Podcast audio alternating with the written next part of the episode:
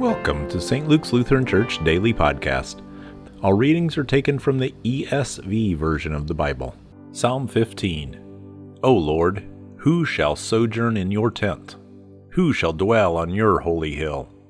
He who walks blamelessly and does what is right, and speaks truth in his heart, who does not slander with his tongue, and does no evil to his neighbor, nor takes up a reproach against his friend in whose eyes a vile person is despised, but who honors those who fear the Lord, who swears to his own hurt and does not change, who does not put out his money at interest and does not take a bribe against the innocent. He who does these things shall never be moved.